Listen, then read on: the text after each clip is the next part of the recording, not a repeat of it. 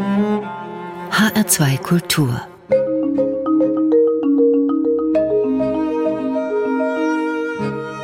Doppelkopf Heute am Tisch mit dem Frankfurter Jazzbassisten Stefan Schmolk. Gastgeber ist Klaus Gnichwitz. Stefan Schmolk, herzlich willkommen. Guten Tag. Freiheit, äh, das ist sicherlich ein großes Wort, taucht aber natürlich immer wieder im Zusammenhang mit Jazz auf, mit der improvisierten Musik. Was bedeutet Ihnen Freiheit, Stefan Schmolk? Tja, das ist nicht ganz einfach zu beantworten. Also ich komme ja eigentlich von Hause aus von der Klassik und für mich war der Zugang zum Rock und dann zum Jazz eigentlich der große Aufbruch in die Freiheit.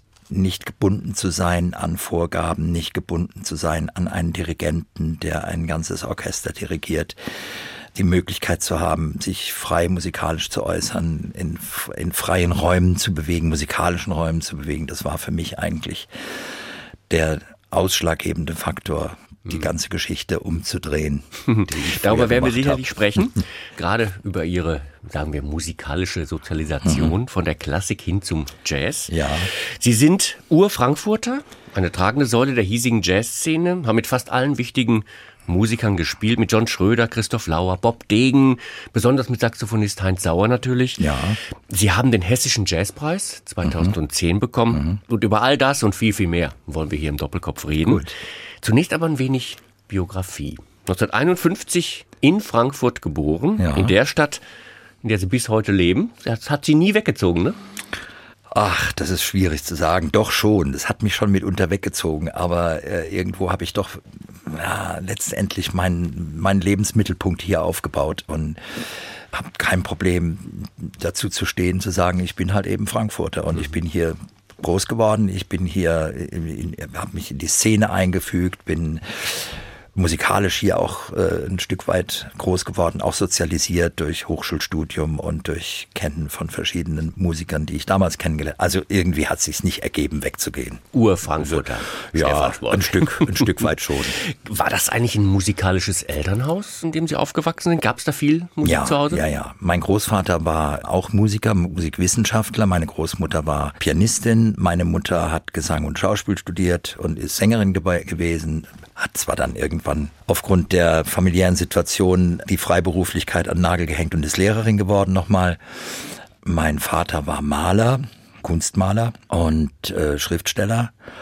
Also sag mal, die Musen haben mich von klein auf begleitet. Deswegen war auch die Befreiung eine ziemlich wichtige Angelegenheit. Ja, war das, war das fast zwanghaft mit den Musen bei Ihnen zu Hause? Klingt jetzt so ein, ein bisschen Stück, so. Ein Stück weit schon, ja, ein Stück weit schon. Es war alles sehr verwurzelt in diesen großbürgerlichen Bildungsbürgern-Geschichten.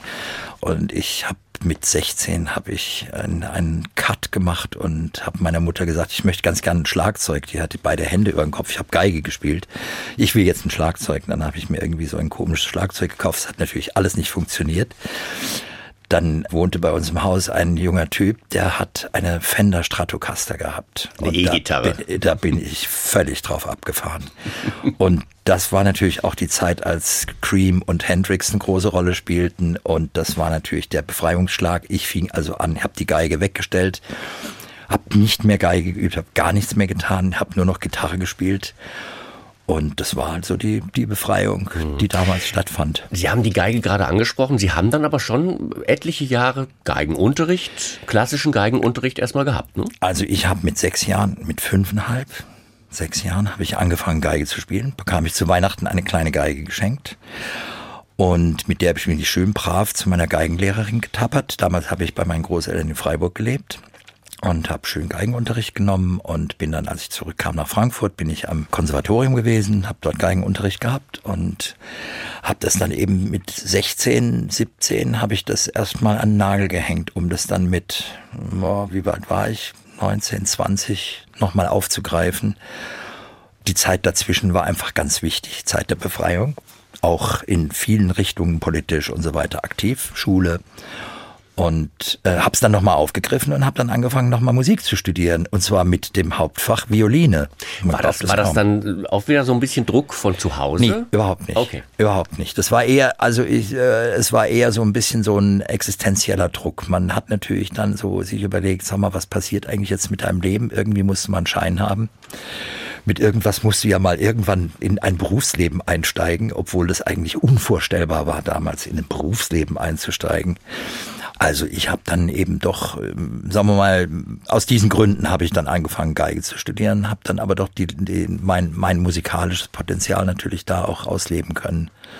Das Studium war eigentlich relativ klassisch geprägt. Da kam allerdings eine wichtige Begegnung mit einem Hochschulprofessor aus Darmstadt, mit dem wir eine, eine Aufführung hatten. Musik für 18 Instrumente, Minimal, Steve Reich. Und das war ein Schlüsselerlebnis. Da war übrigens dabei der Thomas Kremer. Den habe ich damals auf der Hochschule kennengelernt. Den der aus Frankfurt, ja. Schlagzeuger aus, äh, auch aus Frankfurt. Da war damals auch dabei, wenn ich mich recht entsinne, der Willi Kappich, auch ein Schlagzeuger. Also es war damals, gab es so eine Schlagzeugklasse, die ganz rührig war. Und da habe ich so gemerkt, okay, jetzt Musik ist nicht nur Bach, Beethoven und hört dann irgendwie bei den klassischen Professoren hörte die Musik spätestens bei Liszt auf, weil das dann wurde also ganz fürchterlich atonal und dann wollte man das irgendwie nicht mehr. Und das war natürlich dann für uns der große Aufbruch. Jawohl, Steve Reich hat gezeigt, man kann mit 15 Motiven 18 Leute eine Stunde lang beschäftigen. Und es kommt was unglaublich Tolles dabei raus. Sie haben Geige studiert ja. und dann abgebrochen. Oder zumindest dann einfach die Geige beiseite gelegt, hin zum Kontrabass.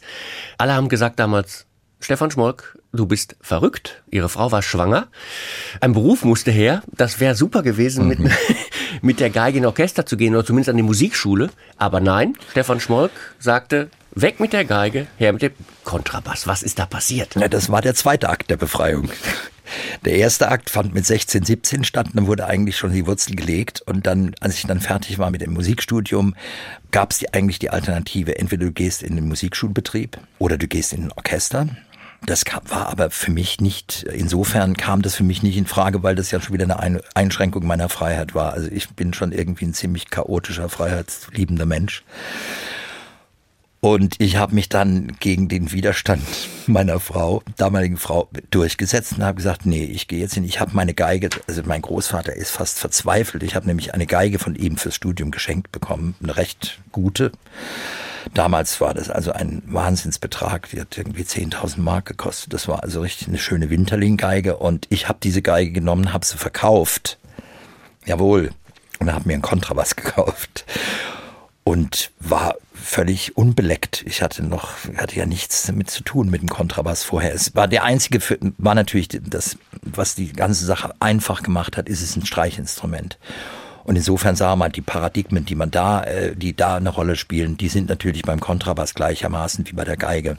Es ist ein anderes Instrument, aber ist, ähm, von der Grundeinstellung her, man hat vier Seiten, man hat einen Bogen und man hat natürlich beim Kontrabass noch das Pizzicato dazu, wenn man Jazz macht. Aber ja, das, ansonsten. Das war ja nicht nur die Abkehr von der Geige hin zum Kontrabass, sondern Nein. auch die Abkehr von der klassischen Musik hin zum Jazz, oder? Ja, ja. Wie, wie kommt man dann zum Jazz und wie kommt man in die Jazzszene rein? Wer hat Sie damals besonders beeindruckt im Jazz? Was sind so die, die Heroen von damals. Ich glaube, Archie Shepp ist einer von denen. Ah, also Archie Shepp hat eine ganz, ganz wichtige Rolle gespielt. Also ich bin äh, noch während meines Studiums, äh, da war ich noch lange nicht so weit. Ich habe ja erst 79 angefangen mit Kontrabass spielen. Ich bin 69 sind wir als große Fans von Archie Shepp sind wir losgefahren und haben uns in Antibes aufs Jazzfestival, mit dem Jazzfestival eingefunden und haben dort Archie Shepp gehört. Das war so die Zeit, als er so die mit den Nordafrikanern zusammengespielt hat, mit Balafon-Orchester und, und mit Gene Lee und, und dem Bruder von Wayne Shorter, dem Alan Shorter an der Trompete und Beaver Harris und so. Also das war so schon die freie Szene, das war auch so die Befreiung. Und da sind wir da hingefahren. Und das war so ein Schlüsselerlebnis eigentlich. Da habe ich aber noch nicht Bass gespielt. Da habe ich noch mich versucht, in den diversen Kreisen in der Frankfurter Jazzszene mit, mit der Geige zu versuchen. Und das hat überhaupt nicht funktioniert, weil ich war so klassisch geprägt auf dem Instrument. Das ist, da war die Technik da, das war aber, es war überhaupt kein, keine Möglichkeit, Jazz spielen zu können, vom Phrasing, von Rhythmik, das war alles Neuland. Mhm. Stefan Schmolk, willkommen hier im Doppelkopf zu einer ersten Musik mhm. in HR2 Kultur hier. Musik, die Sie mitgebracht haben. Ja. Das ist weder Klassik noch Jazz, sondern Rockmusik. Was haben Sie mitgebracht und warum? in zwei Sätzen eigentlich erklärt. Ich habe meine ersten Erlebnisse dieser Befreiung mit 16, 17 waren einfach Jimi Hendrix Scream Gut, natürlich auch die Stones, Kings und so weiter, die ganzen Rockgruppen, Yardbirds und so, was da alles so. Es gab ja wahnsinnig viele. Und das war eben einfach der Begriff der Freiheit. Und da spielte Jimi Hendrix für mich natürlich eine ganz große Rolle. Den hatte ich auch 68 live gesehen. Und da habe ich mitgebracht ein Stück, das heißt Up from the Skies. Da beschäftigt er sich eigentlich damals schon mit Dingen, Umwelt, mit dem Leben auf diesem Planeten. Also eine völlig wahnsinnige Geschichte. Und was mich daran damals schon beeindruckt hat, war eigentlich eine Attitüde, die eben aus dem Jazz kommt. Welche Rockband hat eine Einleitung angefangen mit Besen am Schlagzeug? Das war einfach unvorstellbar. Und da war er grenzenlos.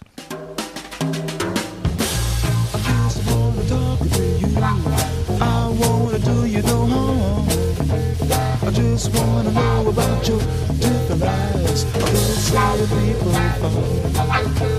I heard some you got your families living in cages, tall and cold.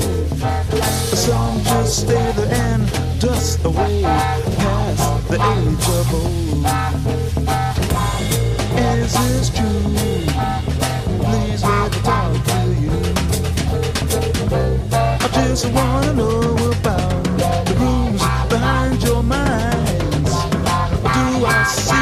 a vacuum there? Or am I going blind? Or is it just a remains for vibrations that was long ago?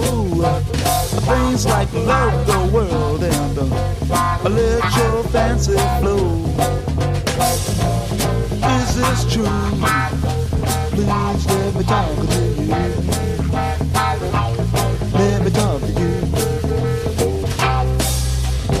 Lived here before, the days of ice. And of course, this is why I'm so concerned. And I come back to find the stars displaced, and the smell of a world that is burned. A smell of the world that is burned. Yeah, well, maybe um, Maybe it's just a change of climate. Mm-hmm.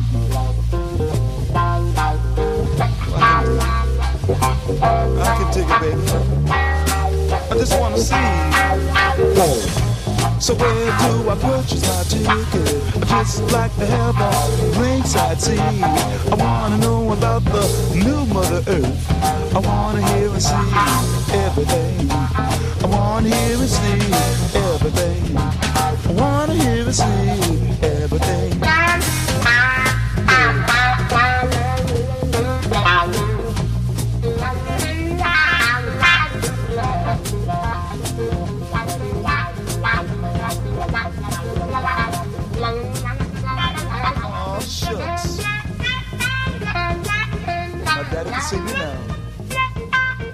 HR2 Kultur. Sie hören die Sendung Doppelkopf. Mein heutiger Gast ist der Frankfurter Jazzbassist Stefan Schmolk. Und das war Jimi Hendrix mit Jimi Hendrix. Up from the Skies. Wir haben Stefan Schmolk ja schon vorhin gesprochen über ihre musikalischen Anfänge, die Geige, das klassische Geigenstudium, den Wechsel zum Kontrabass und ja. den Jazz.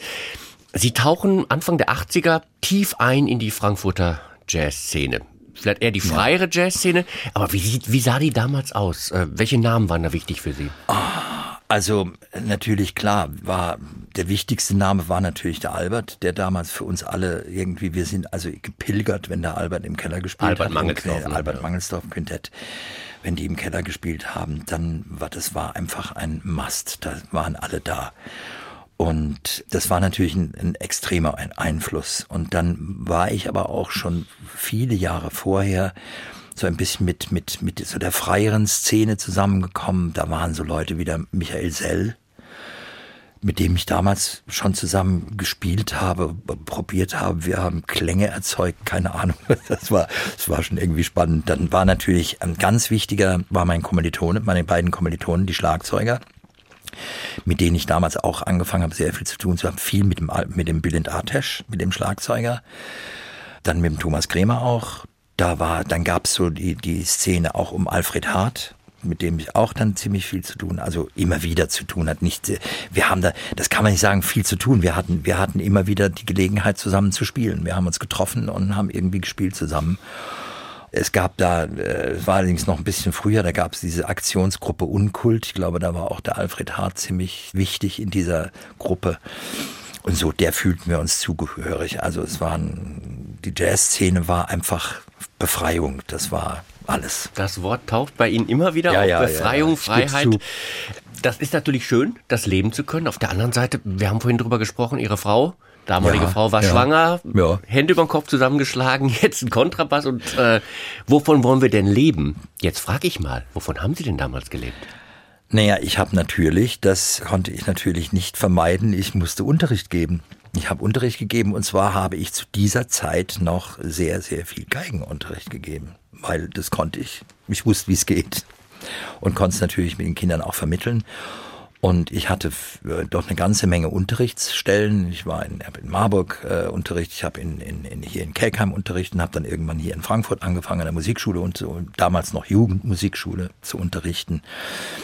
Und das war eigentlich immer so das eine Standbein. Und das andere Standbein war eben Spielen und Konzerte und gucken, dass man vielleicht bei den Konzerten ein bisschen Geld verdient. Was, Ja, das wäre ganz schön, ne? was eigentlich heute nicht anders ist. Ne? Wo waren denn damals in Frankfurt und auch ein bisschen im Umland von Frankfurt Möglichkeiten, Jazz zu machen? Sie haben den Keller, den Jazzkeller, den legendären Das war- angesprochen. das, war das aber nicht der einzige, oder? Nein, das war nicht das Einzige. Man ist natürlich, also es gab damals auch schon in, in Hanau den Jazzkeller, es gab in Darmstadt den Schlosskeller, es gab in Darmstadt auch einen Jazzclub, der in so einem Hinterhof war. Ich weiß nicht mehr, wie der hieß.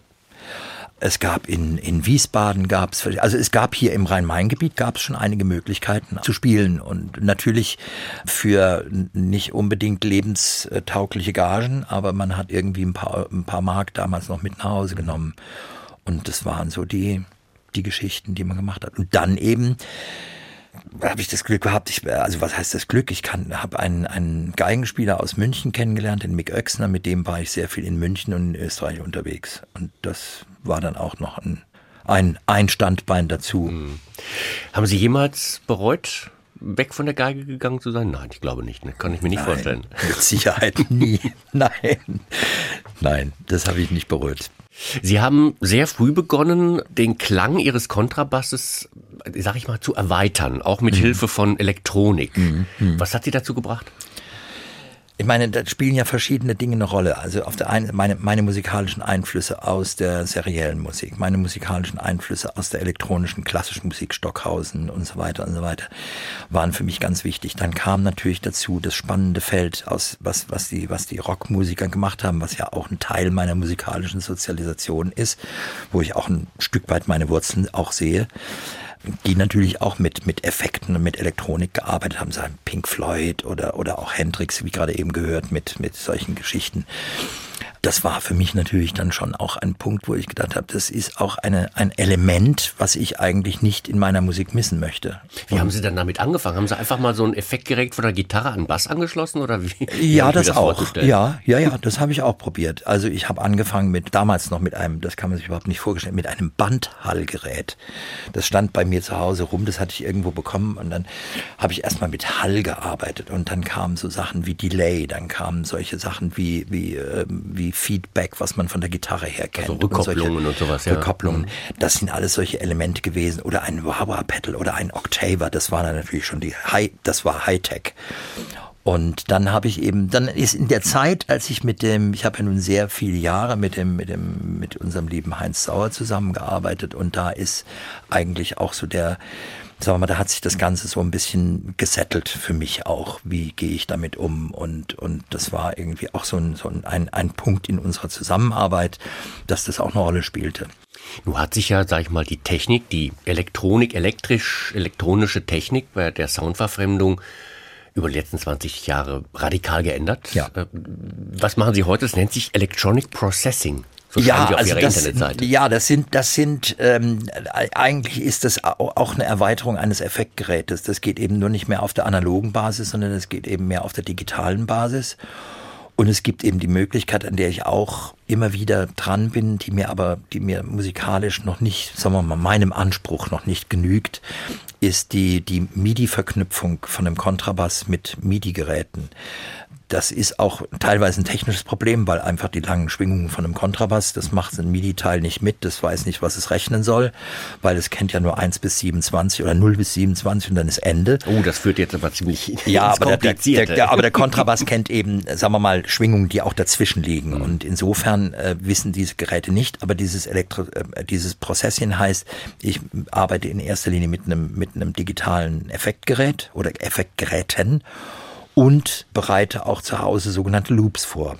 Also das heißt, die generiere ich natürlich auf dem Rechner mit entsprechenden Programmen und die sind dann auch Basis für Stücke. Also Loops sind Schleifen, die sich wiederholen, genau. leicht verändern. Genau. Wollen wir uns das mal anhören? Sie das haben einen Mitschnitt gerne. mitgebracht, ich glaube aus dem Frankfurter Palmengarten. Ja. Da hören wir Sie, unter anderem Sie, an ja. Kontrabass und mit Elektronik. Ja. Wen noch und was hören wir? Also, das ist ein, ein, Stück, das habe ich vor vielen Jahren, das war so eine Inspiration, das heißt Les, Les Araignées, das heißt so viel wie die Meeresspinne. Schmeckt vorzüglich, kann ich nur empfehlen, mal zu probieren. Ja, ich koche auch gerne, das ist auch eine Form der Kreativität da ist eben, da, da liegt eine, eine, eine, eine Klangfläche, eine rhythmische Klangfläche zugrunde und da sind mit dabei, das ist nicht veröffentlicht bis jetzt, das ist auch äh, wahrscheinlich technischen Belangen entsprechend nicht eine hervorragende Aufnahme, aber es ist ein Dokument für mich und das ist eine Aufnahme mit, damals mit Michael Wolny und äh, Erik Schäfer und meinem langjährigen Kompatanten Hugo Reat.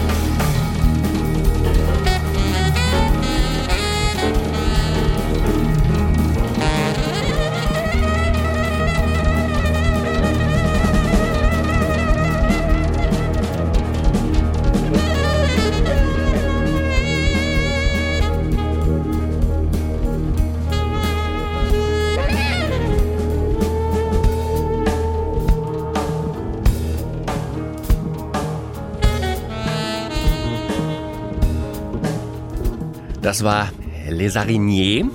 Stefan Schmolk am Kontrabass und an der Elektronik, Michael Wolny, Klavier und Synthesizer, Erik Schäfer am Schlagzeug, Hugo Reat am Altsaxophon aufgenommen im Frankfurter Palmengarten live. Ich glaube, so rund um 2005 muss es gewesen ich, sein. Ich weiß es auch nicht mehr genau. Ich glaube, es war 2005, Palmengarten. Stefan Schmolk ist ja. mein heutiger Gast im Doppelkopf in HR2 Kultur. Kontrabassist, Komponist, Bandleader und Hessischer Jazzpreisträger 2010. Wie sehr hat Sie diese Auszeichnung vor fünf Jahren gefreut und vielleicht sogar überrascht? Also die Überraschung, also nehmen wir mal den, den, zweite, den zweiten Teil der Frage zuerst. Die Überraschung war unglaublich, weil ich habe, ich, also es gibt eine kleine Anekdote, ich weiß nicht, ob die Zeit reicht, aber ich erzähle sie ganz kurz. Ähm, ich habe zwei Tage vorher mit einem alten Freund telefoniert und der sagte zu mir, naja, sag mal, jetzt gibt ja irgendwie der Jazzpreis. Wir sind irgendwie drauf gekommen aufs Thema Jazz. Ja, du wärst ja auch langsam mal dran. Da habe ich gesagt, naja, also komm, mein Leben geht weiter, ob ich ihn hab oder nicht. Äh, es interessiert mich nicht. Auch wieder Freiheit. Ne? Muss ich das haben? Äh, wenn ich es nicht hab, habe ich es eben nicht. Und justament am nächsten Tag rief mich der Ecki Joost an und sagte, ich muss dir sagen, du bekommst dieses Jahr den Jazzpreis. Und da bin ich eigentlich doch ziemlich schnell vom Stuhl gefallen, weil ich das natürlich überhaupt nicht erwartet habe. Es hat mich riesig gefreut. Das ist jetzt der erste Teil der Frage. Es hat mich natürlich wahnsinnig gefreut und ich fand es auch eine ja auch eine Auszeichnung, ein Stück weit eine Auszeichnung für das, was ich gemacht habe, was ich tue. Im, im Wollen wir aber nicht sagen Sinne. fürs Lebenswerk, ne? Das ist noch lange nicht vorbei. Da kommt dann der Echo. Sie wurden Stefan Schmolk mit dem Hessischen Jazzpreis ausgezeichnet, natürlich als Kontrabassist, als einer, der innerhalb des zeitgenössischen Jazz Europas zu den herausragenden Vertretern seines Instruments gehört. Das, das zitiere ich jetzt mal aus der Jurybegründung, mhm. aber auch für ihre Verdienste, zum Beispiel bei der Gründung der Frankfurter Jazz-Initiative. Mhm. Das ist auch schon wieder 25 Jahre her, ne? Das ist 25 Jahre her. Das ist der Teil des politischen Daseins meines Lebens, weil ich bin ja auch durchaus ein politisch denkender Mensch. Und das war damals der Thomas Kremer, und ich glaube, der Emil war sogar auch dabei, Emil Mangelsdorf. Der Manfred Bründel, glaube ich. Also es war so eine Szene in Frankfurt von Musikern. Der Thomas war eigentlich der Initiator, der gesagt hat, lass uns das machen, das ist wichtig. Wir brauchen eine Szene in Frankfurt. Uns läuft alles davon. Wir haben keine vernünftigen Gagen. Wir sind Musiker, wir sind Berufsmusiker, wir wollen davon leben, wir wollen aber auch Musik machen. Das ist ja jetzt nicht nur just for fun, also der spitzwegsche arme Künstler im Dachkämmerchen mit dem Eimer über dem Kopf, damit es nicht reinregnet. Das ist nun mal nicht Sinn der Sache. Und ausschlaggebend war auch zu der Zeit, wenn ich das richtig, ja doch, da war zu der Zeit war die Linda Reisch, äh, Kulturdezernentin in Frankfurt, die das auch sehr stark gestützt und gefördert hat, dass wir das machen. Und da war ich mit Thomas eigentlich zusammen einer der Gründungsväter oder wie auch immer. Hat Ihre Arbeit funktioniert, Früchte getragen? In der Jazz-Initiative? Naja, also ich will jetzt nicht anfangen mit einer großen Kritik. Es gibt natürlich bei allen Dingen immer viel Kritik zu üben. Und unser Ansinnen war ja ursprünglich, also was für die Frankfurter Jazzmusiker zu tun, für die junge Generation zu sehen, dass es hier Spielplätze, dass die Szene, die ja nun sprichwörtlich die Frankfurter Szene nach dem Krieg war, die auch damals schon anfing abzubröckeln. Es gab keinen Studiengang an der Hochschule und, und, und, und, und. Das, wir, das wollten wir eigentlich ein bisschen aufnehmen. Das sehe ich ein bisschen kritisch bei der Fortentwicklung der Jazz-Initiative. Also dass doch die Jazz-Initiative, sagen wir mal, diese, diesen Anspruch eher beiseite geschoben hat und mehr zu einem Konzertveranstalter geworden ist. Und das ist zwar in allen Ehren, das machen die Leute auch ehrenhaft und das machen sie auch irgendwie gut, aber die Frankfurter Jazz-Szene damit wieder ein bisschen in den Anschluss zu bringen und ein bisschen zu fördern, das sehe ich jetzt nicht unbedingt. Stefan Schmolk, Sie sind ein Musiker, glaube ich zumindest, äh, der langjährige musikalische Beziehungen eingeht, schätzt. Mhm. Freundschaften nenne ich jetzt mal sogar, musikalische Freundschaften. Stimmt das? Wie wichtig ist das? Und wer fällt Ihnen dann als erstes ein? Heinz Sauer?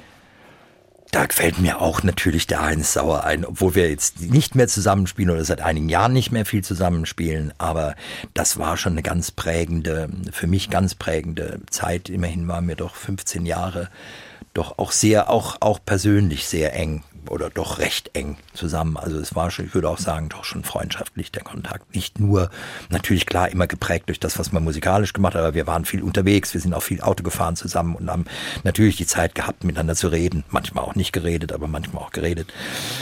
Also da spielt natürlich der Heinz Sauer spielt eine große Rolle. Für mich sind aber auch persönliche Kontakte wie ein Bob Degen, den ich natürlich äh, mit Heinz zusammen kennengelernt. Wir haben ja auch im Trio gespielt, da gibt's ja auch diese wunderschönen Aufnahmen, die wir auch im Trio gemacht haben.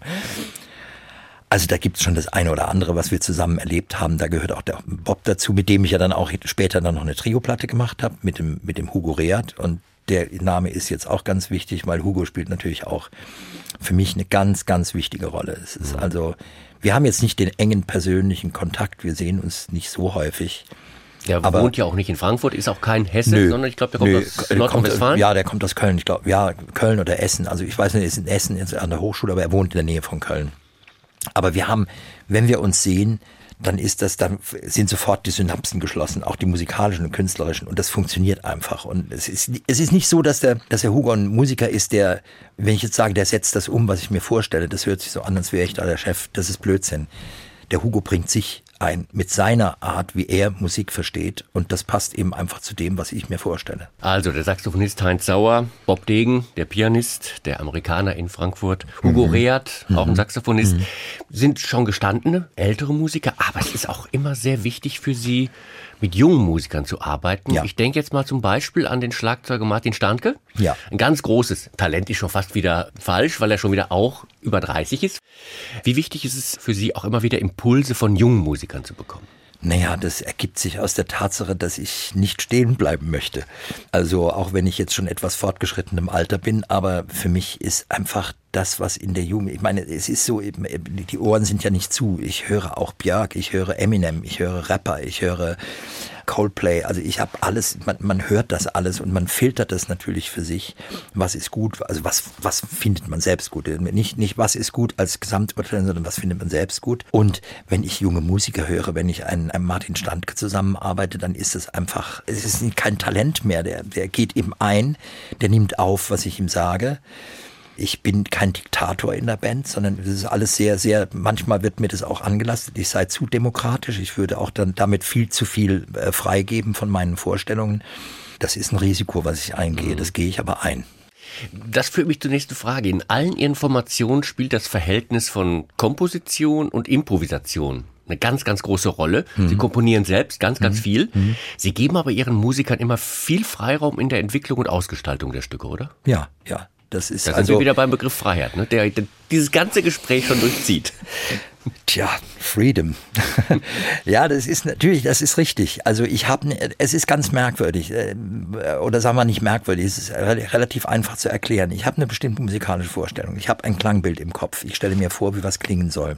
Und jetzt ist es an mir, als Komponist, Creator, wie auch immer, meinen Mitmusikern, weil ich bin, ich bin ein absoluter Bandtyp. Ich bin kein Solist. Also, ich, also Solist im Sinne von, ich stelle mich nicht auf, alleine auf die Bühne und spiele. Das äh, ist nicht mein Ding. Das kann ich auch nicht. Das will ich auch gar nicht, weil das ist nicht meine Vorstellung von Musik. Musik ist immer was, was mit Interaktion zu tun hat. Und in dem Fall ist es eben so, dass ich eine kompositorische Vorlage gebe, die aber von vornherein so viel Freiraum lässt, dass jeder Musiker sich selbst da einbringen kann. Denn ich finde es ganz wichtig, wenn man Improvisation macht, dass der Musiker, der darüber, der über ein Thema improvisiert, eben nicht gebunden ist an die Changes, die da stehen. Und da steht also jetzt äh, 251-Verbindungen und so. Und dann spielt der sauber und richtig. Die Begriffe richtig und falsch zählen für mich in der Musik nicht. Beste Beispiel war gerade eben dieses Leserenier im Palmgarten. Da waren irgendwie 900 Leute. Und ich bin vor dem Konzert zu meinen Musikerkollegen, habe gesagt, passt auf, wir stehen jetzt hier vor 900 Leuten und es gibt nur eins. Ich möchte, dass ihr das hinbekommt, wir zusammen das hinbekommen, dass man selbst im Palmgarten vor Spannung Stecknadeln fallen hört. Und das war für mich eigentlich der Punkt, dass man baut Spannungen auf, man, man, man interessiert, man gewinnt einen Zuhörer. Ich bin ja nicht alleine. Das ist ja nicht eine Geschichte, die man für sich alleine betreibt. Musik ist ja was, was außen geht. Und es, es soll Zuhörer faszinieren. Und darum geht's mir eigentlich. Und das mache ich mit meinen Bands. Und da ist der Begriff Freiheit ganz wichtig, aber da ist eben auch, naja, das Directed Undirected. Ich habe mal sogar ein Stück geschrieben, das hieß so. Directed Undirected.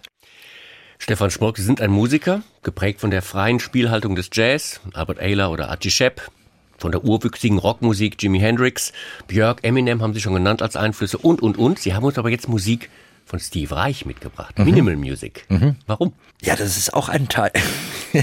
Es ist schwer zu sagen. Es ist auch ein Teil meiner Entwicklung, weil ich natürlich sehe, ich denke auch sehr minimalistisch. Also ich bin ein, eigentlich auch, wenn man, wenn man das genau verfolgt in meinen Stücken, ist auch immer so eine, so eine Form der Minimalistik drin. Und das Schlüsselerlebnis, was ich vorhin erwähnte von der Hochschule mit Engelmann, der uns damals als junge Studenten gebeten hat, wir sollen doch bitte zur 18 auf die Bühne gehen. Und wir hatten jeder ein großes Notenblatt. Und da standen 30 Motive in unterschiedlichen Taktarten, Dreiviertel, Fünfviertel, Sechsviertel, Vierviertel. Und jeder konnte jedes Stück spielen, wann er wollte. Wir haben das auch so genommen, wie es war, und es entstand ein komplettes musikalisches Werk, in dem auch inhaltlich eine gewisse musikalische Logik verfolgbar war, obwohl wir alle frei gespielt haben und alles frei gestaltet haben. Und das war für mich irgendwie schon ein Schlüsselerlebnis. Und deswegen ist jetzt auch der Steve Reich mit dabei. Ein kleiner Ausschnitt.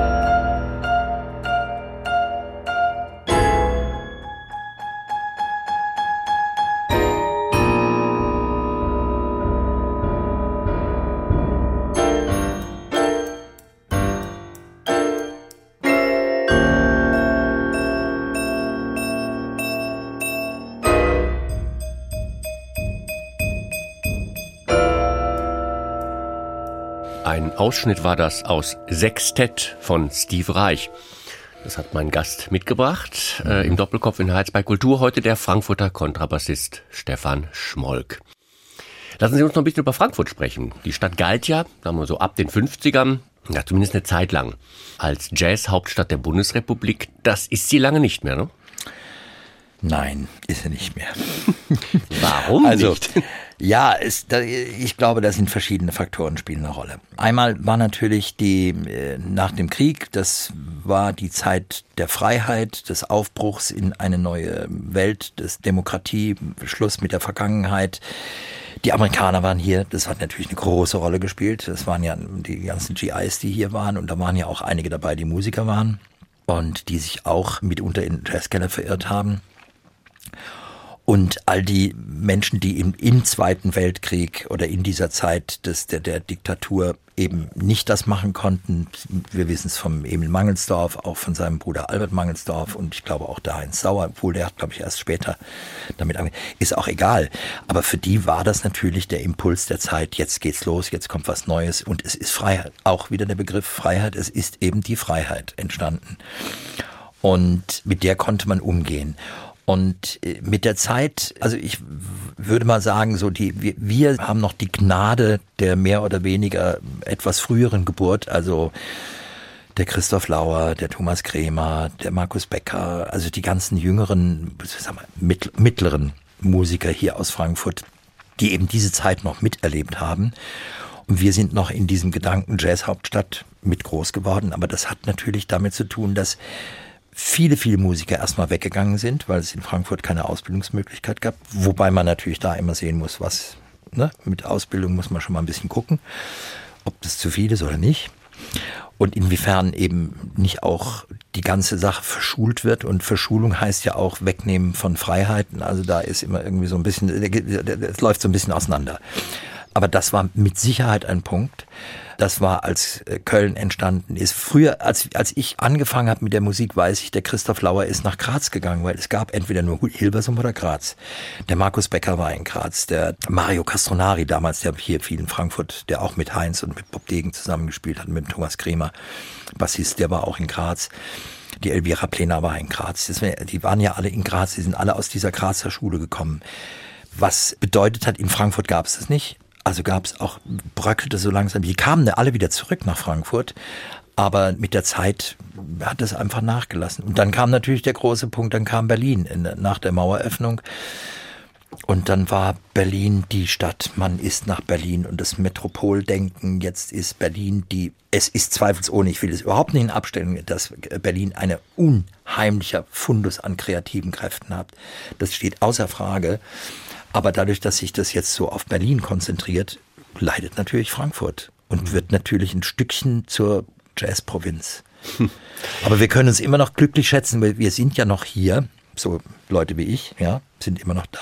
Der Heinz Sauer ist da, der Emil Mangelsdorf ist da, äh, der Christoph Lauer lebt hier in Frankfurt, der ist zwar im Wechsel mit Hamburg, aber trotzdem er ist hier. Die Szene ist da, es gibt sie. Und es gibt auch Junge. Stefan Schmolk, Sie haben es vorhin angesprochen, äh, es gibt eine Reihe von Jazzstudiengängen heutzutage mhm. in Frankfurt nicht, beziehungsweise es gibt jetzt am Dr. Konservatorium ja. wieder einen Studiengang, aber an der Uni kann man es in ganz Hessen nicht studieren, Nein. sondern in Köln oder in Mannheim, in Berlin. Aber Sie haben es gerade angesprochen, bilden wir in Deutschland zumindest nicht seit Jahren insgesamt viel zu viele, Klammer auf Jazz, Klammer zu, Musiker aus. Dafür gibt's doch, ja, Bedarf ist das ganz schlechte Wort und der Markt ist auch ein schlechtes Wort, wenn man über Jazz redet, aber was wollen die alle später mal machen? Die werden doch wieder Lehrer und Natürlich. bilden wieder aus. Wovon wollen die leben? Es gibt zwei Aspekte, die ich da, die ich da sehe. Das ist einmal das sehr, sehr weite Angebot mittlerweile an Ausbildungsmöglichkeiten, an Studiengängen. Sie haben ja schon erwähnt, also das geht ja bis rauf nach Hamburg und das fängt in Berlin an, geht bis Köln. Und äh, hier im näheren Umkreis haben wir Mainz und Mannheim und also es gibt äh, Würzburg, es gibt jede Menge, es gibt jede Menge Jazz-Studiengänge. Das ist natürlich jetzt ziemlich gemein, aber ich sage, das hat nichts mit der Qualität der Musiker zu tun. Ich glaube, die Qualität wird dadurch nicht unbedingt gesteigert das Wissen wird gesteigert, das Vermögen wird gesteigert, also das Vermögen, nicht das finanzielle Vermögen, sondern das Vermögen an, an Spielfähigkeiten, das wird alles schon gesteigert. Aber die Kraft, die Tatkraft, das Tun, das Machen, was wir tun mussten und was auch viele von den Jüngeren in, den, in der Szene tun, siehe ein Jurisic oder ein Martin Standke oder wie, äh, gibt ja viele auch, gibt ja auch hier in Frankfurt einige wirklich gute äh, Musiker, die eben auch nicht unbedingt von den Hochschulen kommen. Einige haben, einige haben nicht. Wir hatten alle mehr oder weniger nicht. Ich habe keinen Jazzstudiengang gehabt. Ich habe Komposition studiert an der Musikhochschule irgendwann mal ein paar Semester, weil es mich interessiert hat. Aber das ist schon ein Problem. Es ist eine zunehmende Verschulung und ich hab da, damit habe ich, ich subjektiv ein bisschen ein Problem. Da sind wir wieder bei der Freiheit. Ja. Die Sie so lieben, so schätzen, die Sie so hochhalten. Stimmt. Wir kommen langsam zum Ende unserer Sendung. Doppelkopf in HR2 Kultur. Wir haben gar nicht gesprochen über das HR Jazz Ensemble, wo Sie viel waren. Oh, wir haben über ganz viele Sachen nicht gesprochen. Das machen wir beim nächsten Mal. Sag ich. Gut. Heutiger Gast im Doppelkopf war der Jazzbassist Stefan Schmolk. Unsere letzte Musik, Sie mitgebracht haben, ist auch eine Musik, die Sie stark geprägt hat, relativ aktuell. Ja. Äh, obwohl sie von einem Menschen stammt, einem Amerikaner, den schon sehr lange in der Jazzszene gibt, von Wayne Shorter. Also Wayne Shorter ist einfach äh, neben Miles Davis einer der großen Creator und großen Wegbereiter der moderneren Jazzgeschichte. Und äh, das Stück, was ich mitgebracht habe, heißt Orbits. Das ist ein uraltes Stück, glaube ich, von ihm. Das hat er schon mit Miles in den 60er Jahren im Quintett aufgenommen. Das ist wieder der Schluss zum, zur Minimalistik. Er nimmt die letzten zwei Takte seines ursprünglichen Themas und die sind die Figur für den Bassisten. Und um diese Figur spinnt sich das ganze Ding und ganz zum Schluss kommen, fragmentarisch kommt dieses Thema Orbits. Also das ist, und das Ganze ist zwischendrin frei gestaltet von wahnsinnigen Musikern wie John Patitucci am Bass, Blade am Schlagzeug und Danilo Perez und eben Wayne Shorter. Das zum Schluss. Freiheit. Dann bedanke ich mich bei Ihnen, Stefan Schmolk, Gerne für den doch. Besuch im War Studio. Gerne hier. Am Mikrofon verabschiedet sich für heute Klaus Genichwitz.